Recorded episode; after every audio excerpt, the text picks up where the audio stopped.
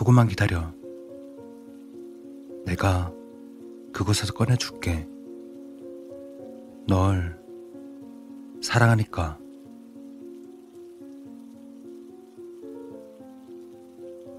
사랑하는 나의 당신에게 당신에게 쓰는 이 편지가 우리의 처음이자 마지막 편지가 될지도 모르겠습니다. 생각해보면 참 많은 시간이 흐른 것 같습니다. 우리가 처음 만난 그날부터 말이에요.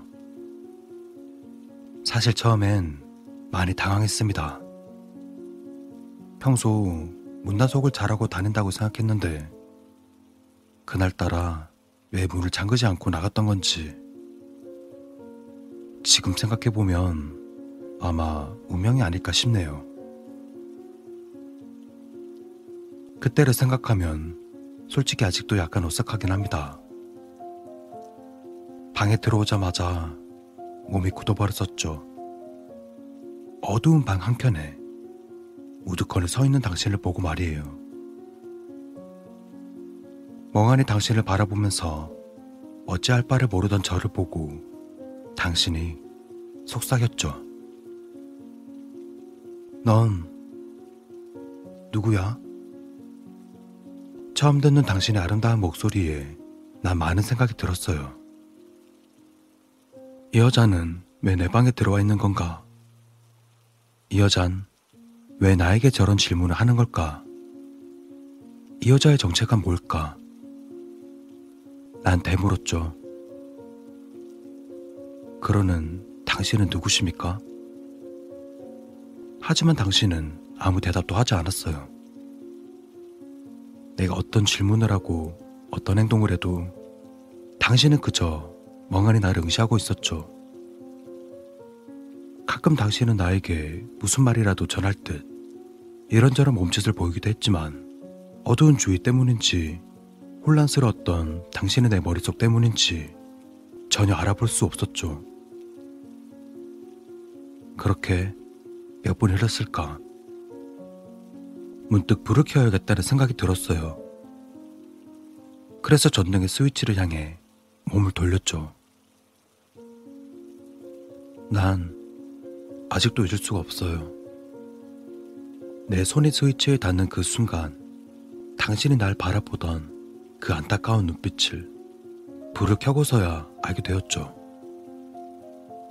내가 불을 켜는 순간, 당신은 한 줌의 먼지처럼 사라져 버렸으니까요. 처음엔 다행이라고 생각했어요. 낯선 이방인이 자신의 방에 떡하니 들어와서 나를 뚫어져라 쳐다보는 상황이 그리 달가운 사람은 없을 테니까요. 하지만 아마 그때였던 것 같아요. 한없는 안도감 속에서 느껴지던 허전함을 인식한 게 그 후로 매일매일 당신은 저에게 찾아왔죠. 푸르스름한 달빛과 영롱하게 빛나던 별빛을 등진 채 항상 나를 말없이 바라보기만 했어요. 아무런 말도 없이 그저 바라보기만. 당신의 눈빛은 매우 슬퍼 보였어요. 그리고 그 슬픈 눈빛 속에서 당신과 닮은 나를 발견하게 되었죠. 어두운 세상 속에 한 줄기 달빛만을 위로 삼은 채 조그마한 상자 안에 갇혀 사는 당신과 한치 앞을 알 수 없는 미래 속에서 한 줄기 희망만을 위로 삼은 채 좁은 원룸에 갇혀 사는 나.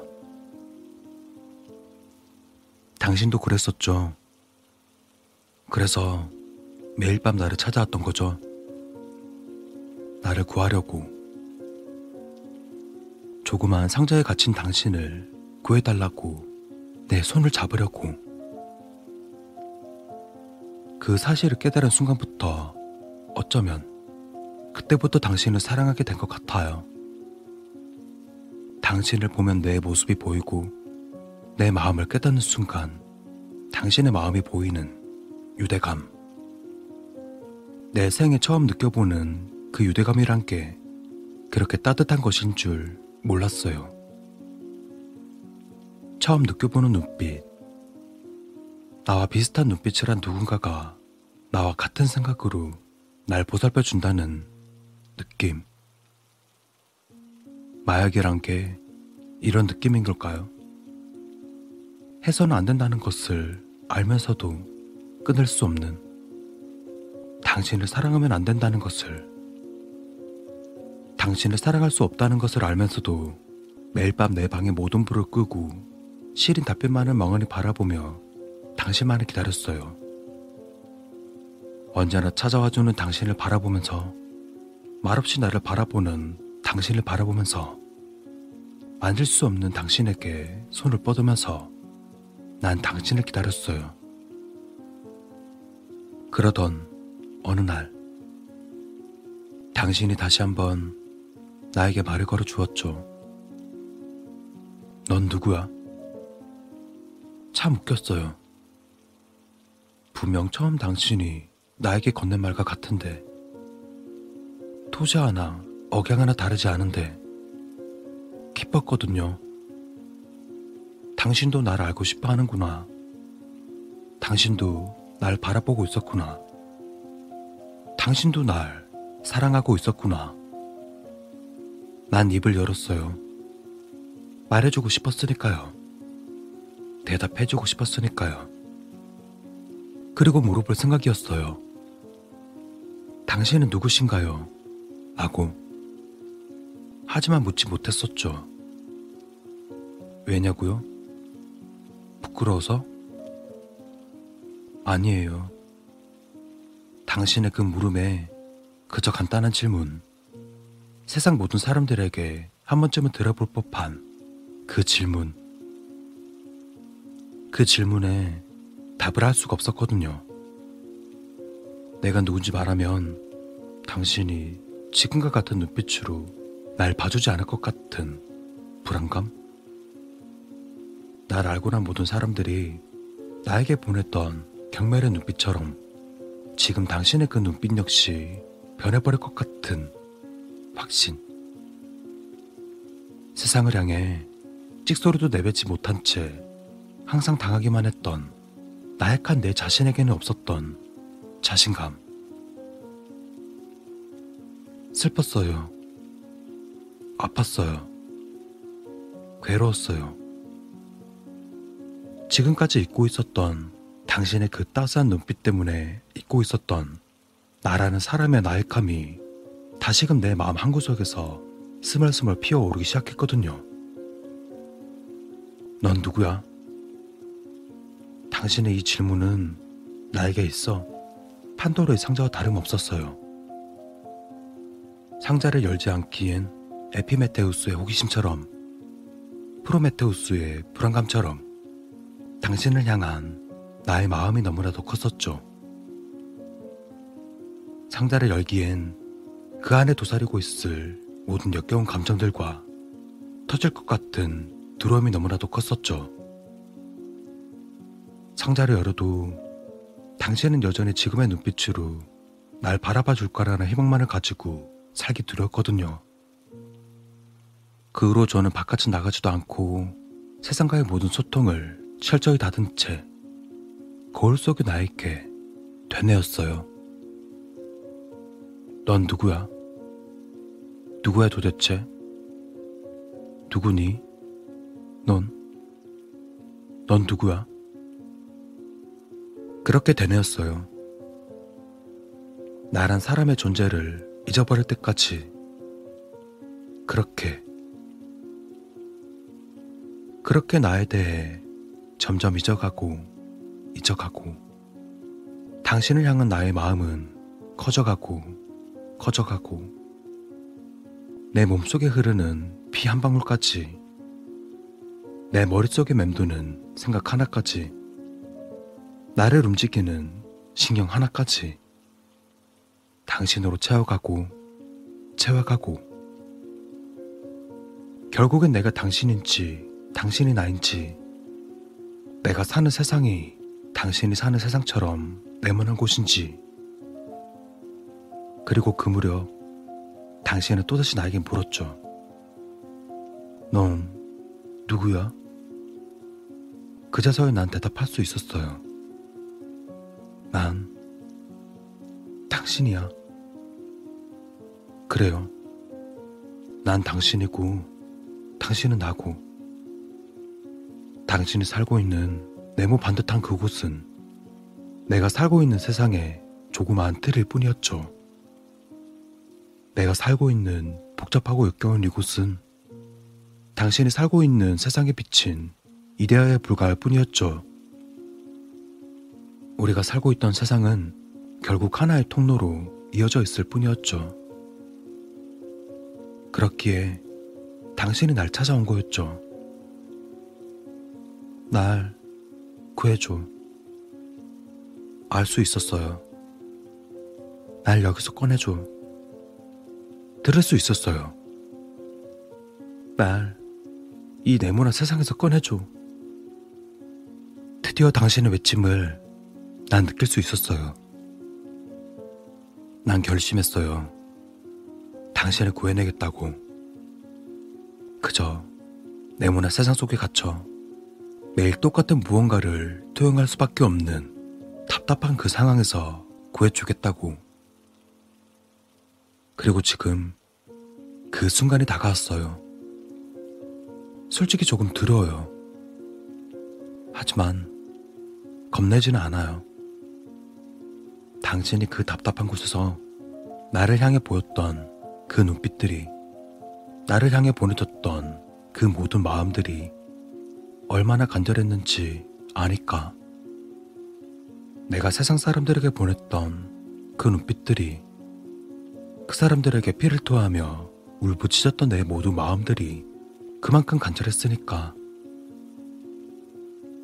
이제 내가 열어줄게요. 당신이 나를 바라봐 줄 만큼 내가 당신을 바라봐 줄게요. 다만, 한 가지만 약속해요. 지금까지 당신이 나를 향해 가졌던 그 마음이 설사 변하게 된다고 하더라도 내가 당신을 위해 쏟은 노력과 내 마음을 잊지 않고 기억해 주겠다고 말이에요.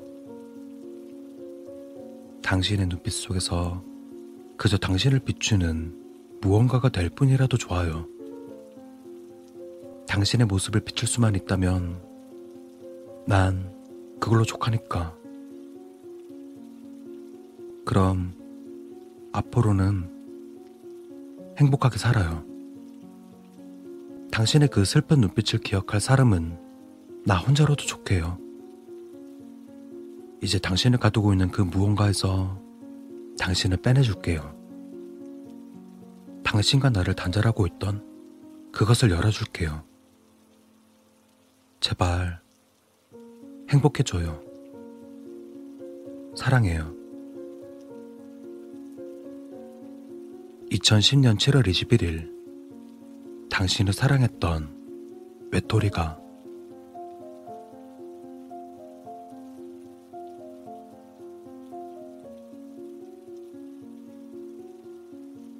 뭐야 이거?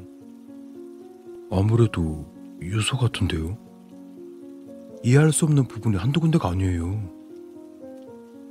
이 편지 속에서 나오는 당신은 조사해봤나?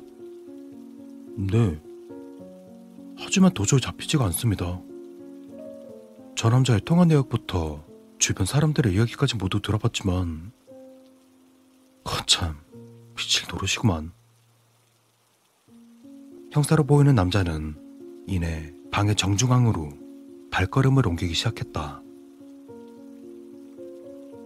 자살이야. 자살인데 자살의 동기가 분명하지 않아. 아니, 정확히 말하면 자살의 동기인 당신의 존재가 불분명해. 혼잣말에 중얼거리던 형사의 발걸음이 멈춘 곳에는 조그마한 접이식 의자가 엎어진 채 놓여 있었고 그 위에는 무언가 무거운 물체를 지탱했을 가느다란 새끼줄이 덩그러니 매달려 있었다. 도대체 넌 왜 자살한 거냐? 누구를 위해 자살한 거냐고. 형사는 허공에 매달린 채 흔들거리는 새끼줄을 손으로 툭 건드렸다. 네모난 상자, 조그마한 세상, 그리고 자신의 세상을 투영하는 그 무언가. 형사는 새끼줄을 다시 한번 툭 건드렸다.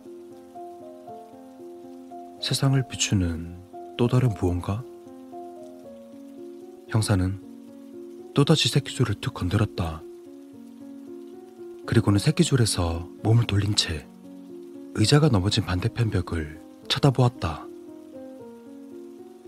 그곳엔 흔들리는 새끼줄이 있었고 그 밑에서 무언가를 응시하는 남자의 모습이 있었다. 세상을 비춘다, 투영한다. 네모난 세상. 설마 이건가? 형사는 자신을 응시하는 또 다른 자신을 향해 걸음을 옮겼다. 그리고는 그를 향해 손을 뻗었다. 차가운 촉감과 함께 딱딱한 무언가를 손으로 쓰다듬는 형사. 형사는 뒤돌아섰다. 형사의 표정은 홀가분함과 어이없음이 교차하는 듯한 기묘한 모양을 하고 있었다. 그곳에는 형사의 체온을 받아 하얗게 서린 거울이 놓여 있었다. 어이, 김형사. 됐어. 대충 알 것 같으니까 일단 사건 현장 보존하고 돌아가자. 예? 해결된 것 같다고. 뭔 내용인지 알 것 같다고. 일단 시체 가져간 감식반 애들한테 감식 결과 보고해달라고 해. 그리고 자살한 녀석 정신과 치료 목록 대조해보고. 네. 네? 저 감식반이라뇨? 시체 가져간 애들 말이야. 우리 올 때 시체 없었잖아. 어라? 어, 그러고 보니 그렇네요. 감식반이 다녀갔단 얘기는 들은 적이 없는데.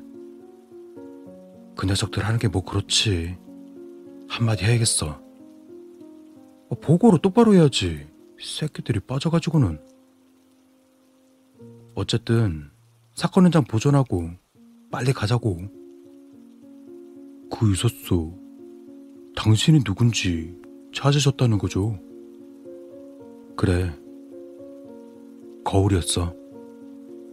거울이요?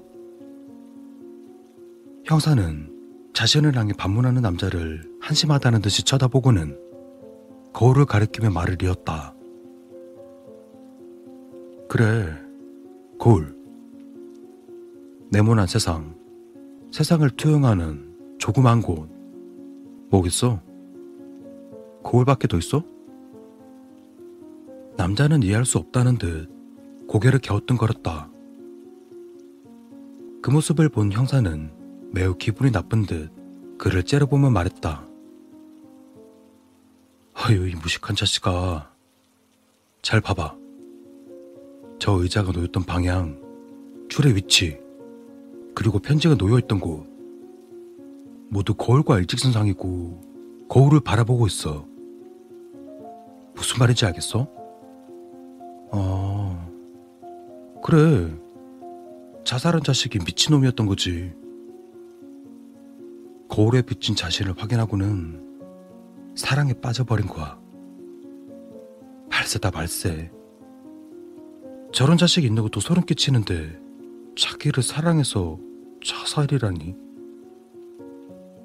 형사는 허공에 손들리는 새끼줄을 바라보며 기분 나쁘다는 듯 획 돌아서 방을 나가버렸고 남자는 어찌할 바를 모른다는 듯 고개를 흔들더니 곧 뒤따라 방을 나서기 시작했다. 아무리 그래도 거울을 보고 자살을 하다니 자기 모습을 비춘다라. 에휴, 모르겠다. 남자는 마지막으로 방을 휙 둘러보고는 방문을 열고 사건 현장에서 모습을 감추었다. 방문이 닫힌 방은 이내 점적과 고요에 휩싸였다. 뿌연 김이 서린 거울은 여전히 방 안의 모습을 투영하려는 듯 달빛까지 머금고 있었다. 그 앞으로 내팽개쳐진 접이식 의자가 죽어버린 시체를 연상시키듯 누워있었고 그 위로는 누군가에게 인사하는 듯한 새끼줄만이 좌우로 흔들거리고 있었다. 그 뒤론 네모난 모양의 창문이 달빛을 받은 채로 방 안의 모습을 비추고 있었다.